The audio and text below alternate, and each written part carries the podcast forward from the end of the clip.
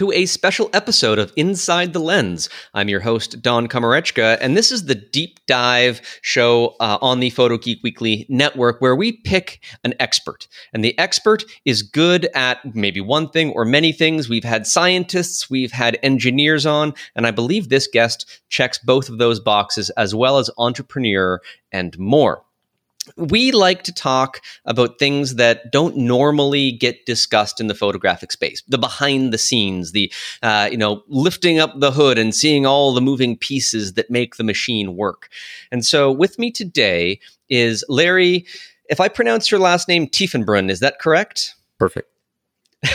Larry Tiefenbrunn is here, uh, who is the founder uh, behind Platypod, and he's not only a, uh, a mechanical genius with the stuff that he comes up with. Those are my words, Larry. Please accept them humbly. Uh, but he knows the ins and outs of marketing and crowdfunding campaigns and how to make a splash in an industry that is already matured. So I think this is going to be a really fun conversation. Thank you for being here with me today, Larry. Well, Don, thank you so much for having me. It is truly a pleasure and an honor. We've now known each other for a few years and kind of met through Kickstarter. I think we were running simultaneous Kickstarters at, at some point, and uh, I certainly learned some things from you, and I learned a lot from you about macro photography. Uh, I've read your entire book cover to cover, and a wonderful book it is. And um, thank you again for having me. I mean, my pleasure. And thanks for reading the book. Not many people like go cover. It's not a novel, so you don't really have to read every page. But I generally, uh, uh, genuinely appreciate the fact that you did.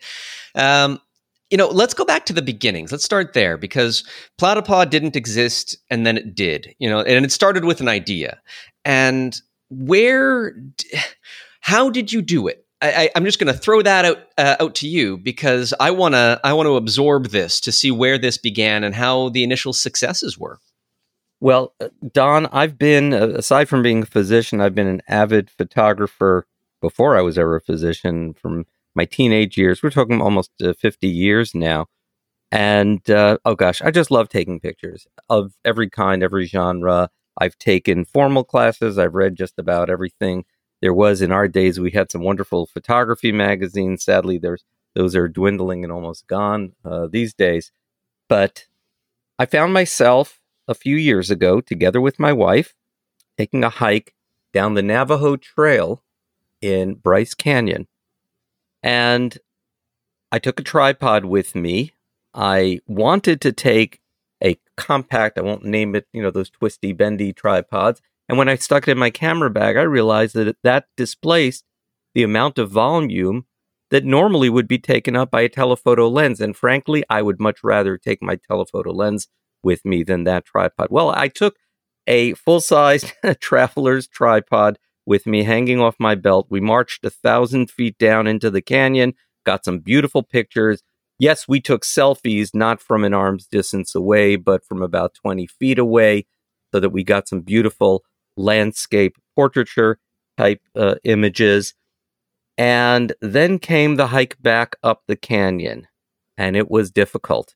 And I literally ended up having to go see a cardiologist when I got back from vacation, because it was not easy.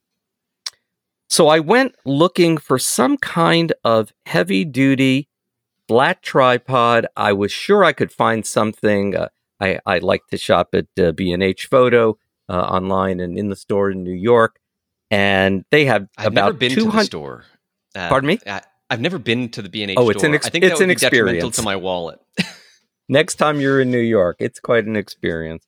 Anyhow, uh, they had two hundred fifty or more compact tripods listed, but not a single one was flat, and they were practically all limited to between one and five pounds, and frankly, with a heavy D S L R and a, uh, a seventy to two hundred millimeter f two point eight zoom lens, uh, you exceed that limit. And the twisty, bendy tripod I had, after a few years, every time I put a camera on it, it just started bending and keeling over uh, almost any time I mounted something on it. So I decided, you know what? Maybe I could do this. I have a friend in the metals business, and in the middle of the night, one night, I woke up, took out a piece of graph paper, and graphed out a plate with a bolt in it Originally, it was going to be a stainless steel bolt. And when we made our very first prototype together with my friend in the metals business, and we went and anodized that plate, guess what happened to the stainless steel bolt? What happens when you anodize stainless steel? It melts. It melted. It like, I have some amazing pictures from that. And I said, hmm, this is not going to work. Well, the anodizer informed us that when they dip items into anodizing solution, they use titanium hooks to do that with, because the titanium does not anodize and it does not melt. So instead, we put a titanium bolt in it, which was also nice because that adds some really nice strength to it. The bolt was welded, th- actually welded through, screwed in, and tightened into the plate, and then polished over. So when you look at the back of a platypod, you barely can see a little circle where the bolt is, but you cannot access that bolt. And that bolt will stay in there with up to between one hundred and three hundred pounds of torque uh, with no problem whatsoever. So that's where we started. I made this for myself. We put it to market. I took it to Photoshop World, Scott Kelby's Photoshop World two thousand fifteen, and they flew out like pancakes, like hotcakes. People absolutely loved it. And I said, hmm, we may have something going here. And I think it all kind of grew from there. And and so then from there, I, I understand that you've had a, a number of iterations of the, the same design, the original platypod, and then the Ultra and the Max and, and the current Extreme. Well, the Ultra is still current as well. Um, all sorts of iterations based on that same fundamental concept. Uh, and I, I agree that, you know, as you have continued to see how people use them, and the the design, uh, the use cases that come to mind are things that you might not have thought of before, and you can reiterate. And for every one of those, through the uh, the, the many years that you've been doing this, there's been a Kickstarter campaign. Uh, did you have one for the very first platypod? No, that that actually launched through very very standard methods. We did magazine advertising, uh, and we went to trade shows. And I have to say, I really miss the trade shows, because when you interact with users, they give you a lot of feedback. Why don't you have this? Why don't you know? Our our original plate was a very simple flat plate with um, actually it had two bolts in it. I had a uh, three-eighth inch bolt and a quarter twenty. That became a problem because with some of the tripod heads, the quarter twenty was blocking the tripod head from spinning on if it had a a big lever sticking out the side. So we we decided to abandon that in favor of using adapters to go down the quarter twenty. We also had three positions on that original plate to put in little spikes so that if you were on rock or concrete, the plate would not slip. It would grip very well on those surfaces. But we listened to the customers. Customers said to us things like, hey, I wish I could strap this onto things with, can you put some belt loops or something like that on it? Some customers said, you know what? I have a really big setup. If I put this on soft ground, it's going to keel over to the side, because the original one was the size of an iPhone four, basically. Uh, and so the, the next step was to make a larger plate. Uh, it was about five by eight inches. It was akin to the size of an iPad mini. And we employed some belt loops in there. We put in more positions for spikes. We used longer and sharper spikes. And these are all things from feedback from customers and professional photographers. Yes, I've done patents on what we have, but I was more concerned about listening to professionals and less worried about uh, non-disclosure agreements and things like that, because I wanted the product to be right. So we vetted out like crazy. And the Platypod Pro Max, which was our first Kickstarter, was wildly successful and five-star rated all the way through on uh, on Amazon. I think we... we By the time we finished selling that, we we had over uh, two hundred fifty to three hundred um, Amazon reviews, almost all five-star uh, rated. So let's go through the mechanics of a Kickstarter campaign. Uh, you've done them. I've done them. From from my perspective, I know it's a lot of work.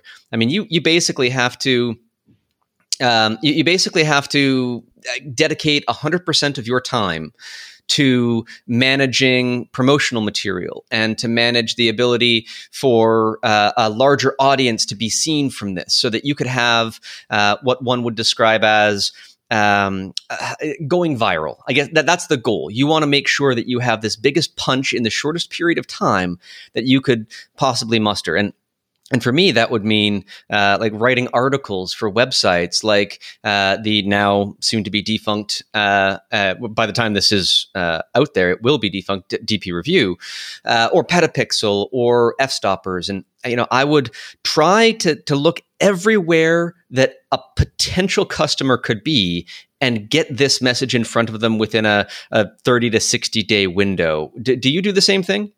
So yes, but with help. I listen. I, I am a full time physician. I work five days a week, uh, Sundays through Thursdays, and I knew I needed help. Initially, uh, we had a fellow named uh, Noah Christensen who had worked at Rangefinder uh, magazine. He was actually my ads rep there, and I took him on uh, part time to help me out with advertising and with marketing. Eventually, Noah went on to uh, to work. Uh, at, uh, at Verizon, I b- believe it is. He's an executive there now. And uh, Skip Cohen of Skip Cohen University, formerly president of uh, uh, Hasselblad U S A, and pres- was president of Rangefinder magazine himself. Uh, Skip t- took over as my uh, marketing chief and helps me with uh, with a lot of this. Uh, also, uh, we have uh, Hilmar Smith on our team, who uh, who does a lot of our social. So yes, Don, you're right. You need to do all those things. Uh, in my case, it was a little bit m- too much for me to take on uh, myself, so I employed some help. If I had help, I probably, and you know, in hindsight, I I should get help the next time. You know, looking at how much effort that is and how little sleep I get during that time period and how many ideas are rattling around in my head that I know I'm not going to have the time to execute them all on my own. Time is a finite uh, uh, element in life. So, but, you know, you, you go through this and and the momentum starts to build, right? You you hit the goal. The, the, the funding goal is hit. You know you're going to be producing this thing now. Um I've done uh, stretch goals and uh, you know uh, extra add-ons and modifications, and and through the the design process, you often have some what-if moments that come into your mind, uh, especially when that buzz starts to build and people start to comment and say, "Oh, well, this this looks great. I could use it for this, or I could use it for that." And, I, and you you must have been thinking at some point in your mind when reading through those comments, it's like, "I, I didn't design it for that." Uh, I'm I'm glad it's going to solve that problem, but I had no idea that was a problem worth solving.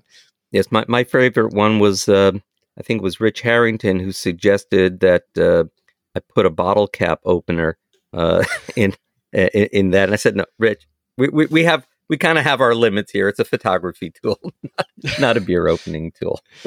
Yeah, well, hey. But, you I, know, but you know, Don, you're right. You have to listen. You have to listen to your base. And and I think you've done the same in developing uh, your books and your Kickstarters, and you've made so many revisions as you've gone along. And you have to look at it yourself, and you've got to be critical of yourself. And if you can't take criticism from yourself or from others, you're in the wrong business here. Because most, as you know, most Kickstarters fail. The vast Yep. majority of Kickstarters fail. And mostly because the the makers did not vet out well enough, or they didn't listen to criticism, or they weren't critical uh, enough themselves. I looked at Platypod myself as a tool. What would I want to use to start with? And then listen to what other people want to use. And then you try to pack in as many features as physically and fiscally possible. Yes, fiscally possible. That's that's important to consider because, as you mentioned, a lot of them fail. Um, I've bought into a number of Kickstarters that never got out the door. Uh, what was the one of the most recent ones where I got a letter from a lawyer uh, because the company became insolvent was uh, Lumapod. That's what it was. It was going to be this uh, tripod that kind of expanded as a pole, and then it had some strings like guy wires that came down to stabilize it. And it was like a neat idea. I threw some dollars at it, and it never came to be. Um, and you know, with with my last. Uh, Kickstarter, my my macro photography book, it was substantially delayed uh, due to the pandemic, and I caught a lot of flack for that. I mean, I, I knew it was going to be completed. Uh, it and was you know, I had the same experience. Don, I'm sorry, pardon me for interrupting, but I had the same experience also with the Platyball. Uh, because let's uh, talk about the Platyball. Yeah, well, let's talk about your your the flack you got for it first, and then we'll dial it back and start where because this is the coolest thing that I think you've ever made. It was also the most difficult thing I ever made. I, listen, taking a, uh, a a plate, designing it to handle a lot of features, putting in the proper holes in the proper places and things like that. And now we have one that with, with folding feet.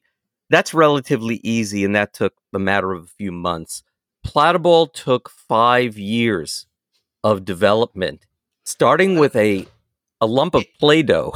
It's amazing. The, the final design for the uh, the Platyball, and I encourage everybody, the, the links will be in the show notes to where you can see all of the wonderful inventions that uh, Larry T and the gang have come up with over the years. But the, the Platyball, I think, is one of the most ingenious because falling in the same... Um, I guess, idea space of building something that isn't available on the market, that just doesn't exist. You're not reinventing the wheel. You're not doing something that somebody else has done and you found a better way to do it.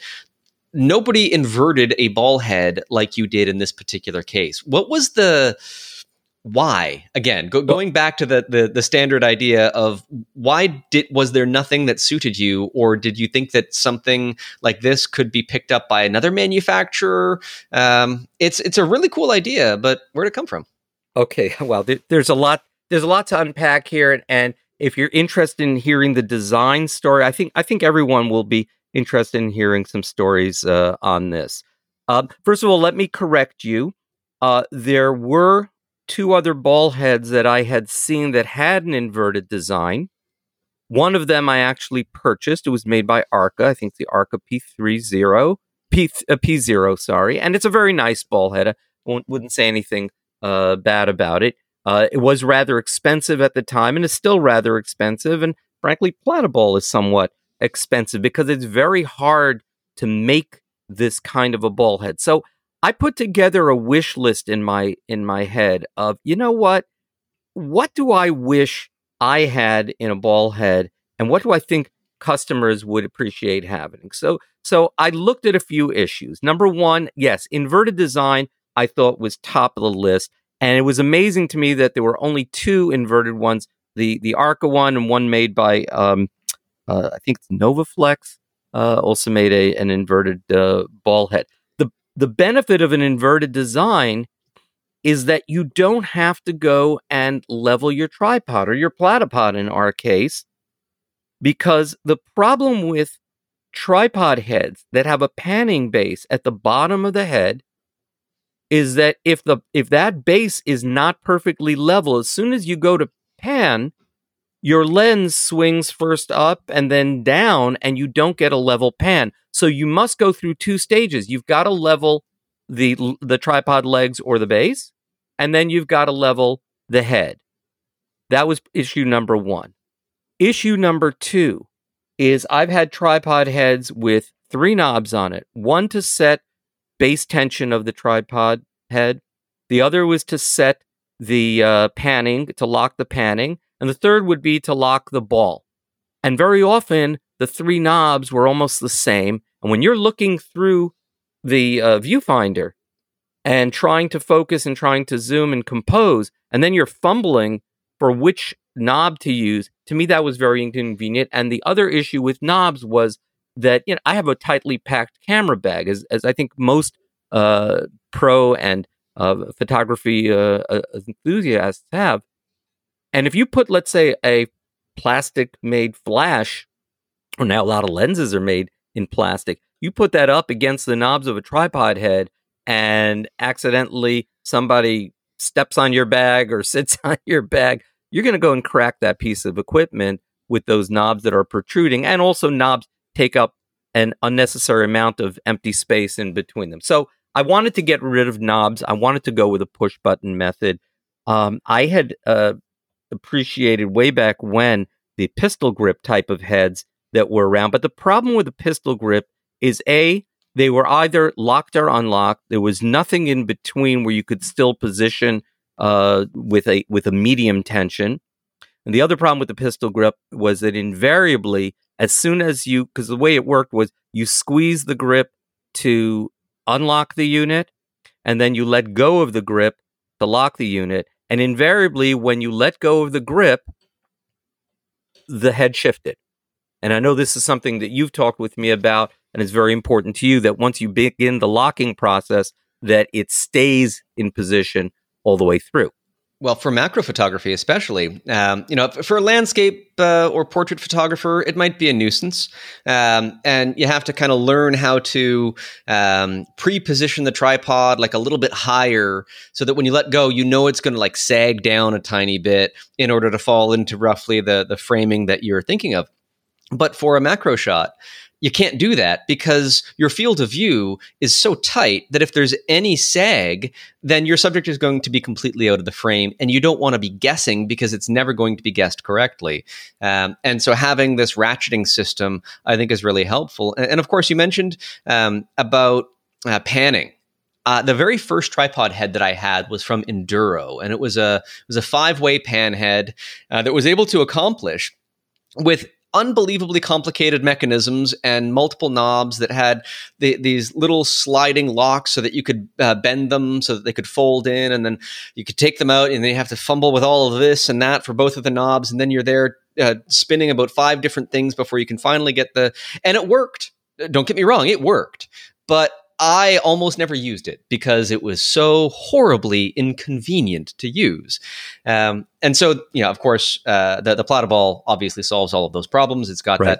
that um, interesting thing for, uh, you know, solving the, the the sagging issue with the ratcheting design. And in fact, I've even used it on uh, for some video stuff where it's partially uh, uh, it, there's a bit of tension on it, but it's it's enough that I can fluidly kind of move it and and adjust the framing like that for a video sequence.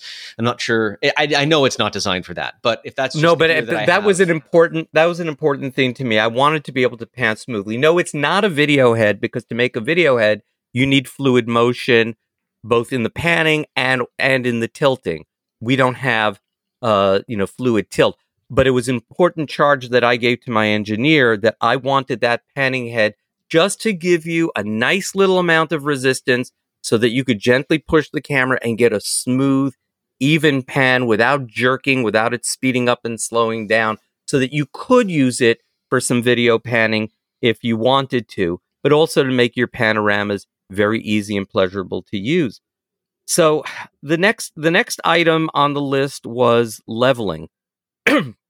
And one issue that I saw is that practically every tripod head that has a bubble level on it is makes that bubble level almost unusable because the level either ends up too high or too low, depending where your tripod is. You really have to be right on, have your eye right on top of the level for it to be perfectly leveled. You can't use it sideways, so as soon as you flip the uh, tripod head size- sideways, a bubble level is fairly useless unless you have two levels uh, on there. At nighttime, it's invisible. And I thought, what a great idea would it be to have an L E D level indicator on, on your tripod head that you could see from any angle and that would work in any orientation of the head. And that's exactly what we did. We incorporated in the Platypod Elite model a level just like that. It works in six different directions, uh, straight up, left, right, upside down, above your head, down, looking straight down. And the, the firmware in there readjusts to each and every position. And you can see it in bright sunlight, and you can see it at nighttime with no difficulty whatsoever. And for we had some photographers, because again, we vetted this out. Some photographers said to me, hey, I level with my eyeballs. I don't need a, a level. I said, okay. And others said to me, I actually have a built-in leveling indicator in my camera, and I don't need that. And I would rather save some money. So we made another model called the Platypod Ergo that deletes the level. Everything else is the same there, but we try to accommodate both photographers. And interestingly, Don, the ratio of sales of Platypod Elite to Platypod Ergo is approximately two to one. Really? That's interesting. Uh, and, and I know that the uh, the levels are becoming more and more commonplace, but I like to have a nice clean view on the back of my camera and not be concerned about remembering which button brings up the level, where the level can be easily there right on the tripod, and I don't have to be micromanaging the user interface of the camera itself. Uh, if I can make things simpler, I'll take simpler. But uh, y- the two different versions, one with electronics, and electronics is tricky. Um How many revisions did you go through? Oh my God, five years worth of revisions. it, it it took a lot. We employed a company out of Ohio that does electrical engineering. They figured out my entire plan. I wanted to and also incorporate some battery saving features. Uh, I did not, I specifically, and I've been asked about this, I specifically did not want a rechargeable battery, because having a rechargeable battery would mean that you'd have to take this out of your camera bag, go and plug it in somewhere, and you risk leaving it out of your camera bag for the next trip. What I decided was I wanted one of the cheapest batteries possible so that someone could throw two or three extra batteries in there. Uh, at the time we made it, these batteries were costing about fifty cents a piece. It's an A twenty-three battery. It's the kind you use for a garage remote control. And um, this way, a battery, it lasts a few hours, and if uh, if you're done with it, you can just flip it out at very, very minimal cro- cost, but it's always in your bag, so you'll be able to use it. I wanted to make one other point about that two-to-one ratio, going back to, to Kickstarter, that was very important. At the outset, we had no idea of how many of each model to make.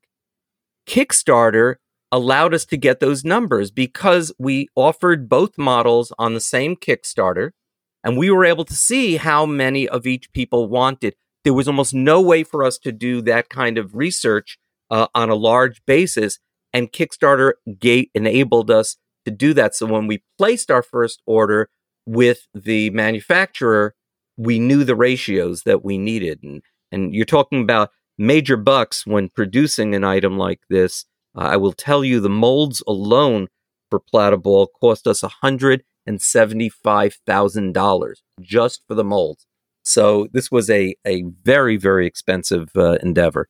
I, I can imagine. You know, I'm reminded of a uh, of a case study in advertising and marketing from Wendy's Hamburgers. Do you have Wendy's where you are? Yeah, sure. New Jersey yeah. does one. So um, they, uh, at least traditionally, would have a single, a double, and a triple patty burger. And they had realized that their triple patty burger wasn't selling really well. And so they took that off the menu. And then all of a sudden, the sales shifted dramatically. People that would buy the double patty burger are now buying the single, because you know they they wanted to get the sweet spot of something in between. Right? They they wanted to have uh, a, a three is too much. One seems too little. Two, that that's what I'm going to buy. So they reintroduced the triple patty burger, not because they expected to sell many of them, but because they knew that would dramatically increase the sales of the double patty burger, because human beings are really strange psychological creatures, and we're hard to figure out until you get some basic information to understand how people are going to react in a scenario. Don, I am proud to say that we at Platypod did not employ any type of psychology tricks like that. we we went simply for utility.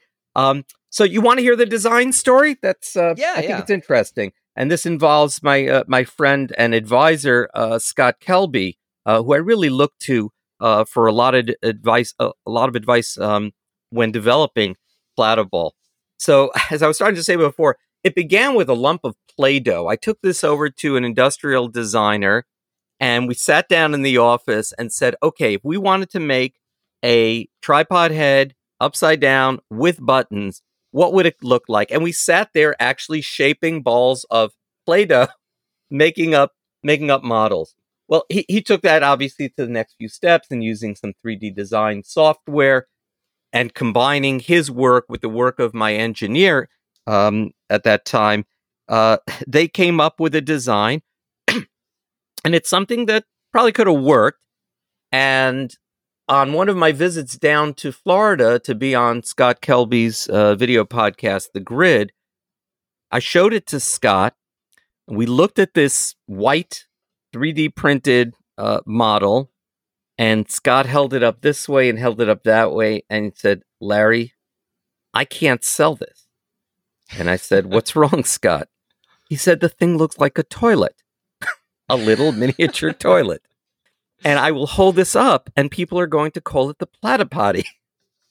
You've got to come oh, up with a better design. That would have been hilarious. I mean, in a bad way for you. But, in a very uh... bad way. So, so at, at another meeting, he and I sat down. We were actually in Chicago. And he told me a story. And I'll never forget this story. And I think everybody needs to hear this story. Scott told me that he was invited once by Microsoft to Seattle, along with fourteen other C E Os, for a meeting on design. I believe it was uh, relating to the uh, Microsoft Surface, but it, no, no, it wasn't yet for the Surface. It was just using Windows laptops in general.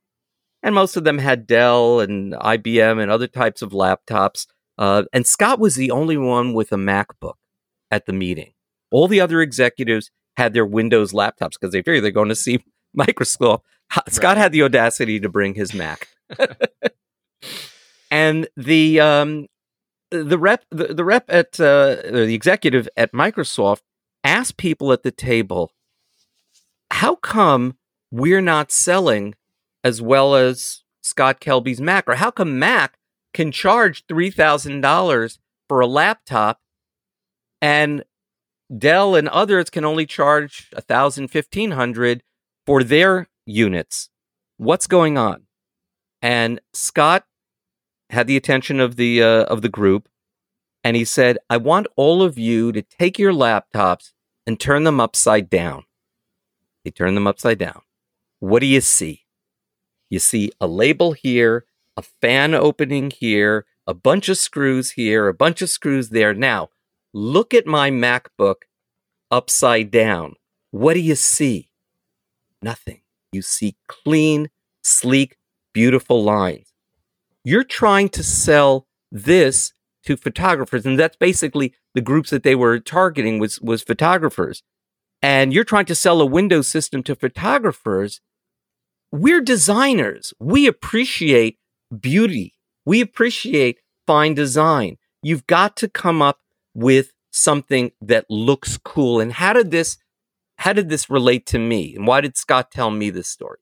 He said, "If you're going to put out a new ball head, and you want something different, and you want me to hold this up on the grid and say, buy this thing, I'm sure technically it'll be fine.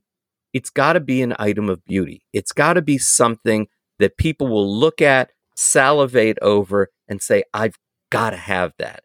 And I learned so much. So we went back to the drawing board, and I told my industrial designer, it was now a, a new fellow that I was using, and I said, I said to him, "I want something that's going to be reminiscent of a race car." It does and kind I, of feel like an engine block to me. Was that what you were going for? Engine block, and you look at the racing stripe kind of on it, yeah, and, yeah, and, yeah. and and you see that look. I actually sent some pictures of some some cars that I really that I really liked that had some interesting zigzaggy uh, lines on it, and and you know what? It was an amazing piece of advice because this, when it went on Kickstarter, it grabbed the eye, and that's why we had. One model, the first model, the, the Elite, was in red uh, because, I, I, and I've got that one. It's actually on my production camera uh, right now, uh, set up. After we're done recording this, I've got to do some documentary filming for a, a client of mine, and it's it is my go-to everyday workhorse of a uh, of a ball head. Well, that's and I love the that's red. The story, and and I you know it, it went from there, and we we're very happy. It was very successful. Uh, we ended up in Kickstarter. The the original design that we had, by the time we launched Kickstarter, we were ninety percent of the way there. The problem was we still, I wanted to achieve a uh, a ten kilogram or twenty-two pound uh, weight capacity. And we were only at about eighteen pounds. And my design, my uh, engineer assured me he thought he could you tweak it and push it up to that twenty-two limit. And as we got into it, this was already after Kickstarter finished, my engineer says to me, Larry, I can get you three times the hold as we had before, but we're going to have to totally change the gear system and the design of the internals. And it was a very painful decision, and I knew it was going to cost a fortune to do this. But I said uh, to him, I said, Marin, I cannot, in good conscience, send out an item when I know that I could be sending out something that's so much better. This ended up delaying the uh, the actual delivery, and all of our other deliveries have been exactly on time. This delivery was delayed an additional ten, twelve months because we totally redesigned the guts of it after Kickstarter was over. Tremendous expense, but as you can see, it was worth it. It works really, really well. Well, and I was with you at the Kickstarter launch event at uh, Kelby Studios. And, That's right. Uh, so we did it together. We did it together. And um, I remember you being fairly confident that everything was going to be completely on track at that time. That was the message that you were giving. That's the message that you were thinking, because obviously without this massive internal redesign, it would have been, uh, and of course, you know, we, we were both developing these projects th- through the pandemic, and, uh, you know, people not being able to uh, be in facilities at the capacity that once was expected, and, and so on. So there's manufacturing delays and whatnot involved as well. But, but I want to, I want to give you a compliment on the, uh, the Platyball, because y- you sent me some and you told me, try to break it. Uh, and, and I, I, I took that as a very serious task. So I gave it to my daughter. Um, and uh, if anything can break something, it's a child, a young child with camera equipment. They can. You know, you're it. talking to a pediatrician, so I will affirm. so, so the the uh, the idea was, I mean, I I tried, I really tried to, you know, like. I didn't use a hammer, but I hammered on it, so to speak. Um, and nothing would, would break. I, I even threw it in the freezer and then took it out and tried to use it, and everything was just fine. Then I gave it to my daughter. I didn't see it again for a couple of days. Uh, then I discovered it outside in the melting snow because she had taken it outside and left it there, and it was still fine. Uh, I'm not sure what kind of stress test is you uh, uh, stress tests you did on your end, Larry, but it certainly passed the child test. We we actually, Don, we actually built a robot, and on one of the uh, Kickstarter uh, updates, I posted a video of this robot. It was basically a box frame uh, with pneumatic button pushers, and we put it through quite a bit of uh, quite a bit of testing. We pushed those buttons, I think, about one hundred forty thousand times, and then took it apart. And it's it, it only started wearing down at about one hundred forty-seven, one hundred fifty thousand, which was the equivalent use of the average photographer using it for about fifty years. Uh, and we also had another uh, another piston that was going back and forth that was turning the panning head back and forth. And we got that going about seventy thousand uh, rota- rotations, one hundred eighty degrees each, uh, until some of the uh, silicone started uh, wearing, silicone grease started wearing down a little bit. And that was uh, able to be repaired uh, afterwards. So, yeah, we put it through quite a lot of stress testing. The one person I had, I had two breakages. One person somehow dropped it on its head on concrete and chipped off a little piece. It still was functional. Chipped off a little piece of the uh, the clamp on the top. And the other was my friend Samantha Kennedy, who I asked her to take this and drop it into the Long Island Sound.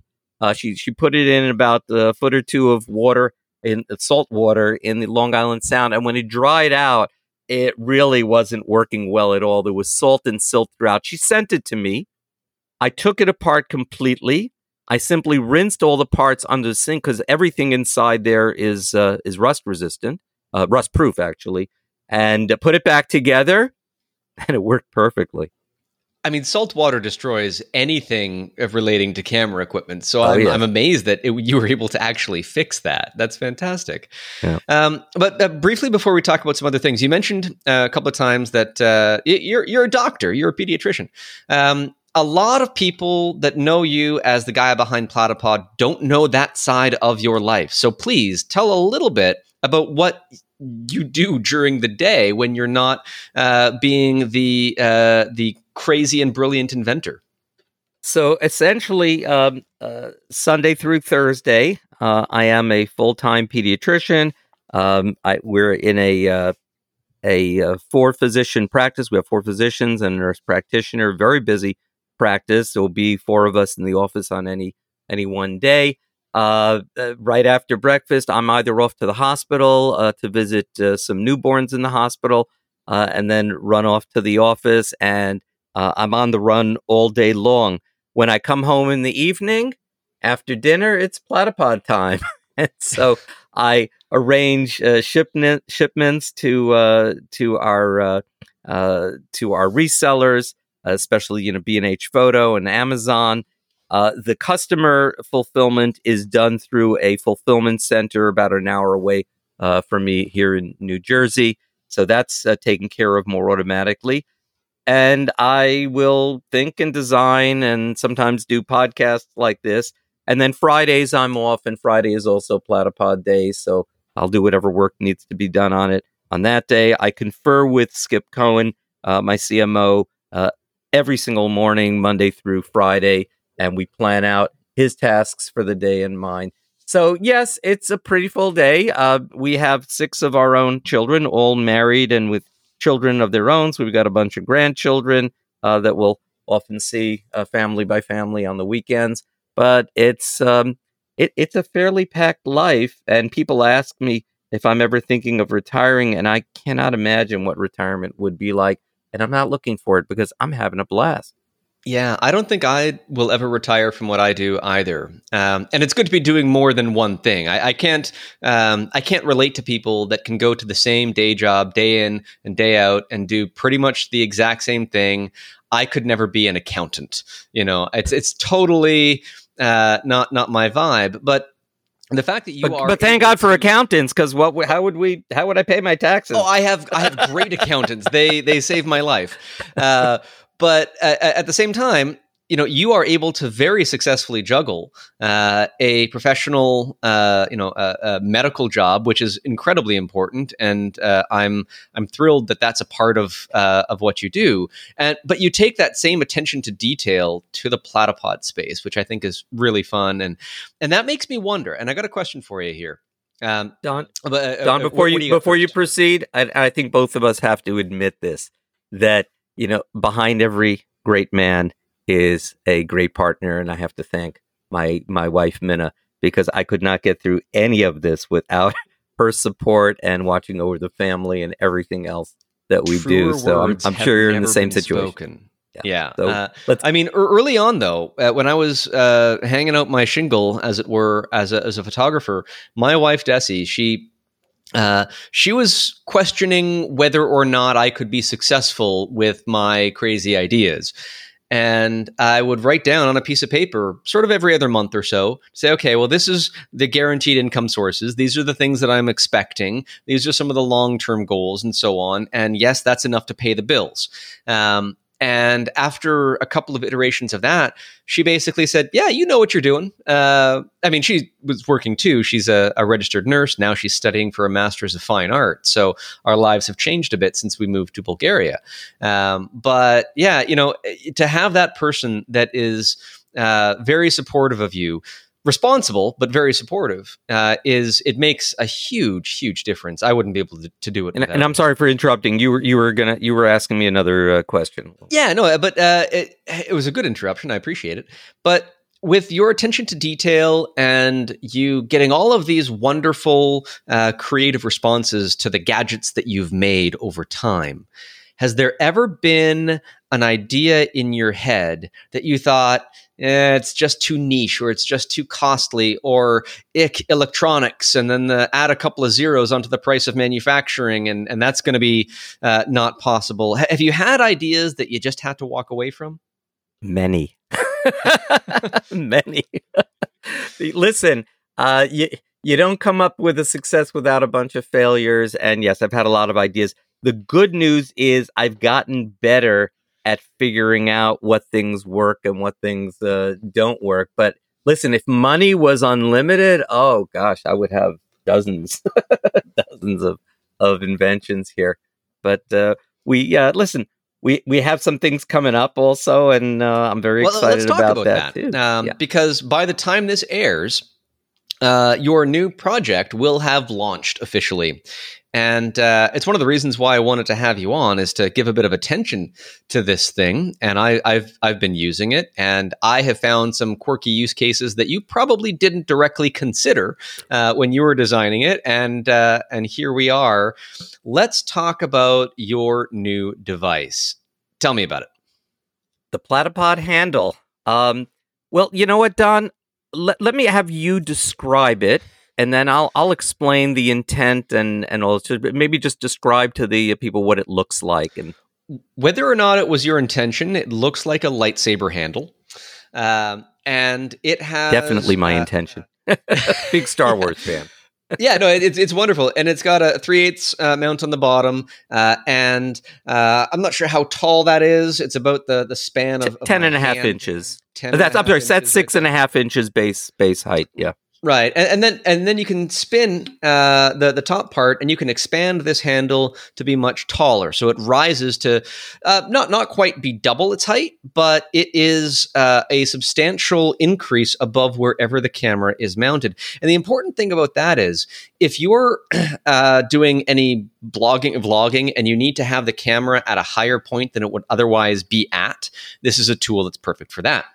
But at the very top, uh, where your uh, tripod or your camera will mount, it has a series of hard points, eight of them, that are ninety degrees from where the camera is going to mount. So in those hard points, you can put in a gooseneck arm or an elbow or anything that could hold a light or a microphone or any other device that you need to have near your camera when you're using it. And uh, uh, I, I'm actually holding a prototype right now because you sent me two of them. The other one, actually, the, the base can separate and it can actually shrink down even further. Oh, it can, it can separate on that one, too. Just have to do it hard. Well. Maybe you screwed it up too hard. I don't think it can. Oh, yes, it can. Oh, oh, you wow. got it. There you go. So, there so let me. Exp- I'll, I'll explain that for a second. There, there's a few, a few points of need that came through that got me uh, to do this. Because, listen, there... Ba- basically, this starts off functioning as a tripod center column extender, and you can purchase those on online for you know forty bucks or something like uh, like that. But there's a number of things missing. Now, I remember a photographer several years ago advising me to go with something because you know Platypod will get your camera really, really low down. But what if you want to go to six inches or ten inches, plus your tripod head is another, like maybe fifteen inches up? What if you want to do that? So this photographer said to me, you know what, back in the nineties, I had a product, who was a sports photographer. I had a product called Exposer. And all the sports photographers, we were all using this because you could put a little tripod um, on top of a um, on top of a uh, dugout, for example, at a baseball game. And it would rise up, and it was a series of cups that you could stack one on top of each other so you could get different level risers. And I said, you know what? I could do something like this, but with a lot better design, a lot cooler design, and really not all that expensive.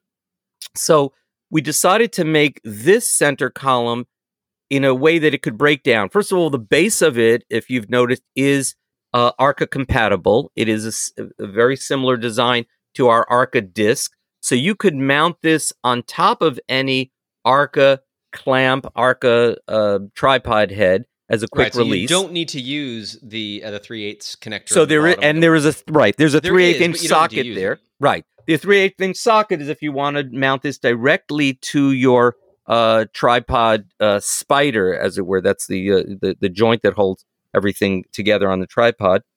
Um, or you could put this on a platypod. Now imagine you want to take a picture in the snow, and the snow is about eight inches high, and you'd like to plant your camera there. But if you put this on a platypod or even on a platypod with a ball head, it's going to sink right in.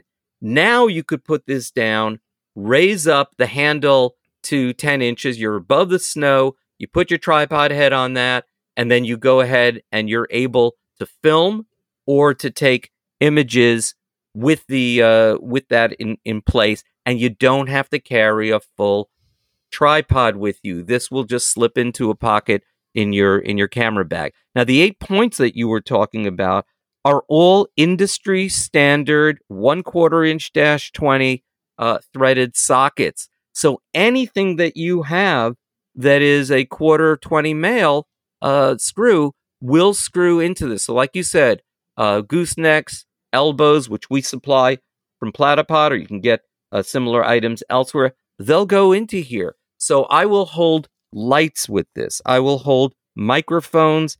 I can hold um, monitors with them. Uh, some of you videographers are using Atomos Ninja type monitors for recording and for monitoring.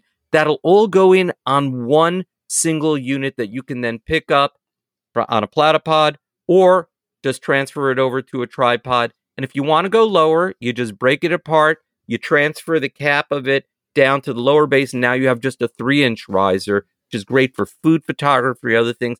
And we've shown that now you can take two of these. Imagine this. You take one of these vertically. You then put a ball head on top of it. Then turn that ball head ninety degrees sideways and put your camera at the end of that. You can clamp your Platypod or just put it on top of a tripod. You now have a boom arm that you can do overhead photography with, which is great for food photographers wanting to take an overhead picture of the plate, of the plated food, and uh, not have people tripping over a tripod in the restaurant. You just take a little clamp or whatever, clamp it to the side of the table, and you'll be able to support your camera of almost any weight. Uh, I'll give you another simple use case before I get to a more complex one that I'm fond of. Um, but I, I like to use the Peak Design Travel Tripod. It's uh, supportive enough of my camera gear. That's what the uh, Platypod Elite is currently attached to. They have a little adapter. Uh, and uh, and so that goes with me just about anywhere. I don't need a bigger tripod. I don't have really big, heavy telephoto lenses, so that's fine. But if I was in the field with that tripod fully extended and the center column fully up, I might need it to get higher. It's, I mean, it's not designed as a big, bulky tripod that can get to seven feet tall uh, without assistance. And so having this will give you the extra height for people like me that want to travel light in terms of the tripod gear, and you just can uh, raise the camera up a little bit further in that scenario. But but those eight hard points, I, I saw the design, and I immediately got to thinking that, you know, for some of the weird mad scientist stuff that I do, um, I use a lot of ultraviolet lights, and, uh, you know, natural things fluoresce, a lot of biological things, a lot of minerals, uh, things fluoresce, and it can be really quite beautiful. But some things that are very beautifully fluorescent are very dimly fluorescent. And I, I'm always trying to like attach, you know, four or five different ultraviolet lights, uh, usually at least three, Uh, in uh, at very close proximity to the subject, so that it's almost within the frame, but not interfering with the subject. Because you know it, I, the inverse square law, and I could talk about how you want to get them as close as possible because it uh, dramatically in, improves the intensity. So they, they, they need to be close. So I saw these hard points, and I thought, what if I, what if I plug in eight gooseneck arms? I could use elbows too, but I got the goosenecks. Um, Eight gooseneck arms with uh, uh, little crab clamps, the super mini clamps, um, uh, that are holding the flashlights and all pointing in towards the middle, so that I would have a universally smooth exposure of ultraviolet light to the subject. And it works absolutely wonderful for that. Now, and heck, it, this could be even like put on a bunch of lume cubes or whatever and have like a completely smooth circular light source for product photography or anything else like that. You know, you can adapt that to your own persuasions. Um, and I've even, be- because it has the uh, the three-eighths um, uh, hole on the bottom, I can mount that on a rotational platform that I have from Cognisys that makes the Stackshot. And that's a focus stacking rail, but they also have a rotational platform used for photogrammetry. And uh, so that rotational platform allows me to have this completely perfectly centered, spinning around while the camera is static and the lights move with the subject, which is what I'm currently using for some documentary filmmaking. And without this particular tool, what I am accomplishing right now would be darn near impossible. So uh, again, Larry, you didn't design this for me, but I'm finding creative ways to use it. Don, I'm going to argue with you. I did design it for you. And I designed it for photographers like you. This is, look, number one, this is a great vlogger's tool. You want to you want to stick a, uh, a a nice, uh, and I'm not just talking about just uh, your iPhone, although iPhone's not bad for it. You want to put a, um, a, let's say, a Lumix or a, or a Sony or a nice video camera Uh, on here and attach lights to it and attach a, mo- a self-monitor to it and just pick this up and walk around. You can do that. And you don't need a heavy gimbal. You'll still have some good stability. You could set this on a table at eye height. And one of the beautiful features of this is if you just put one of our little disc adapters on top of the three eighths inch um, bolt at the top of it, you can simply set this down on a table, raise it to eye level, and just use it as a as a uh, a webcam right in front of you. And then you want to pick it up and walk around the room. You can do that. But getting back to you, Don, and for macro, food, we have toy photographers who love using stuff like this. What this does is, as opposed to the Platypod, which was a great tool, and you could put goosenecks into a Platypod and raise it up. But now with the camera raised up ten inches, and your gooseneck up at ten inches, now you're only side to side with your camera. If you want to get up above that, having those hard points, those quarter inch sockets right below the camera, now lets you take the lights and get them above the camera very, very easily because it, it raises all of those attachments right to the level of the camera. So yes, I did create it for you because it's perfect. For photographers, this is really great, and it's going to become essential, I think, for macro photography. And I, I'm all for repurposing equipment, like to have one piece of gear that can serve multiple purposes, because if I'm taking it into the field, I don't want to have any repetition in the equipment that I have. So if I had something like this, what happened if I screwed in a weight on the bottom of it? Then that is a counterbalance for holding this for video, right? And that's Correct. Going to function exactly as a stabilizing unit.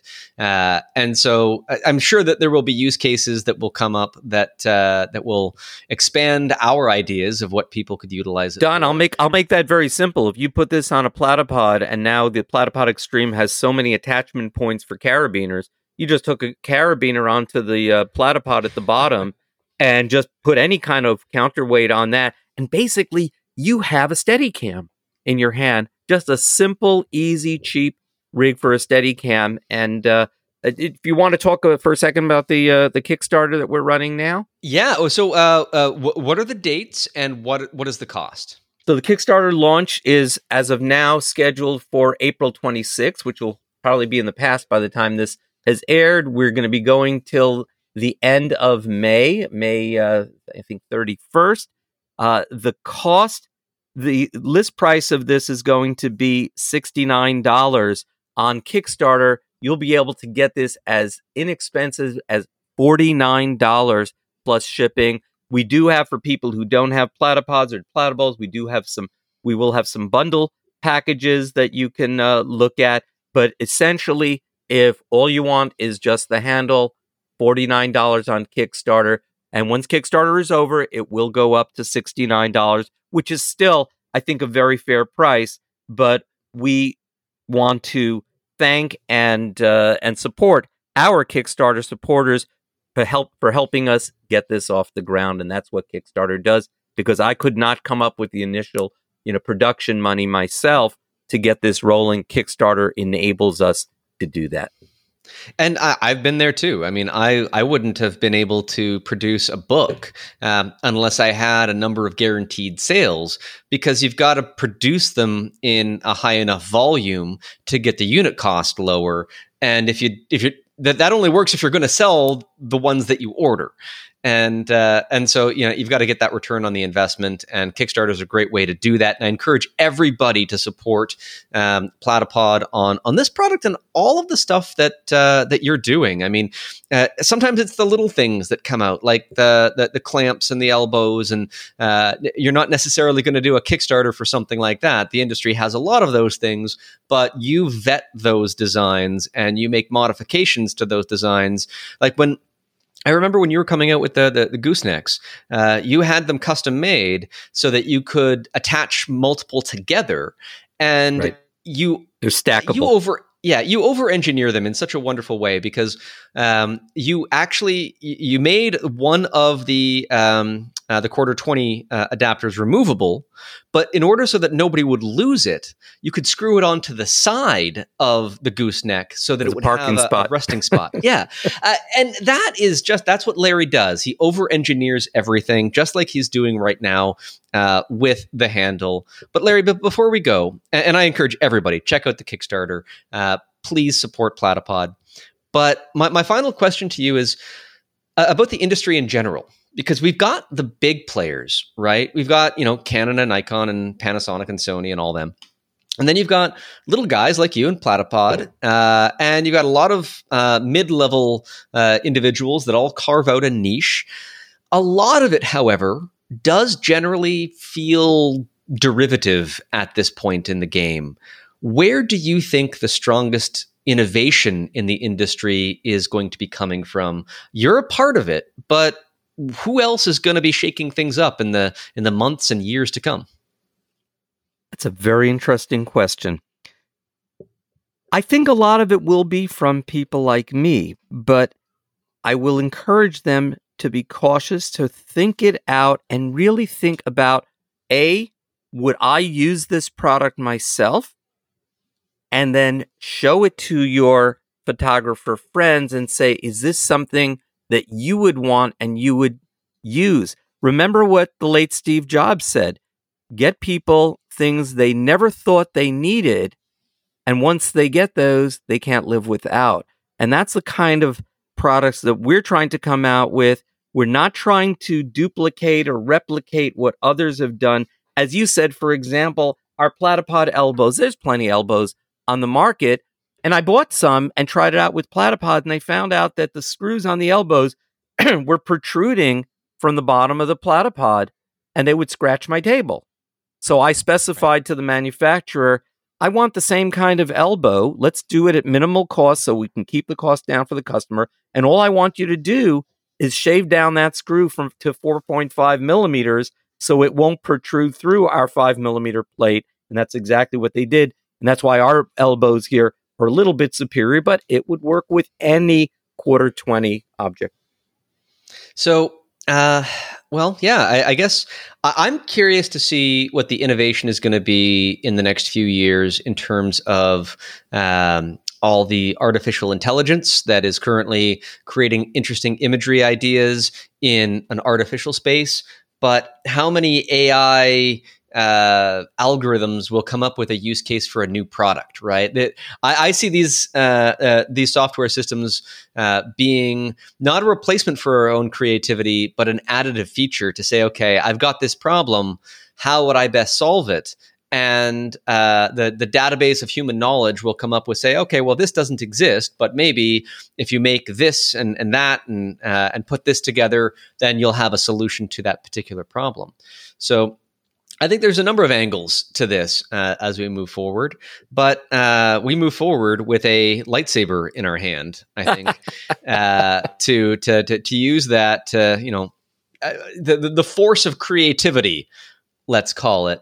And uh, I, I honestly think, Larry, that what you've done, uh, I should ask, when did you first start selling the original Platypod? That would be two thousand fifteen. So eight years ago and a bit. Um, and if if we look at if we look at that time frame, what you've done in less than a decade in terms of listening to customers, finding solutions to problems that, you know, didn't exist, uh, I'm really curious to see what will come next from the mind of Larry Tiefenbrunn.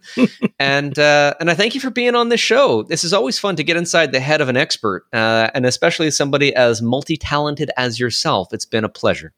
Thank you. You're too kind, and I. I...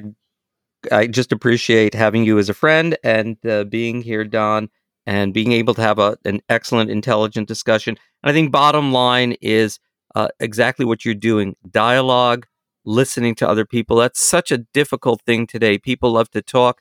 Almost nobody wants to listen.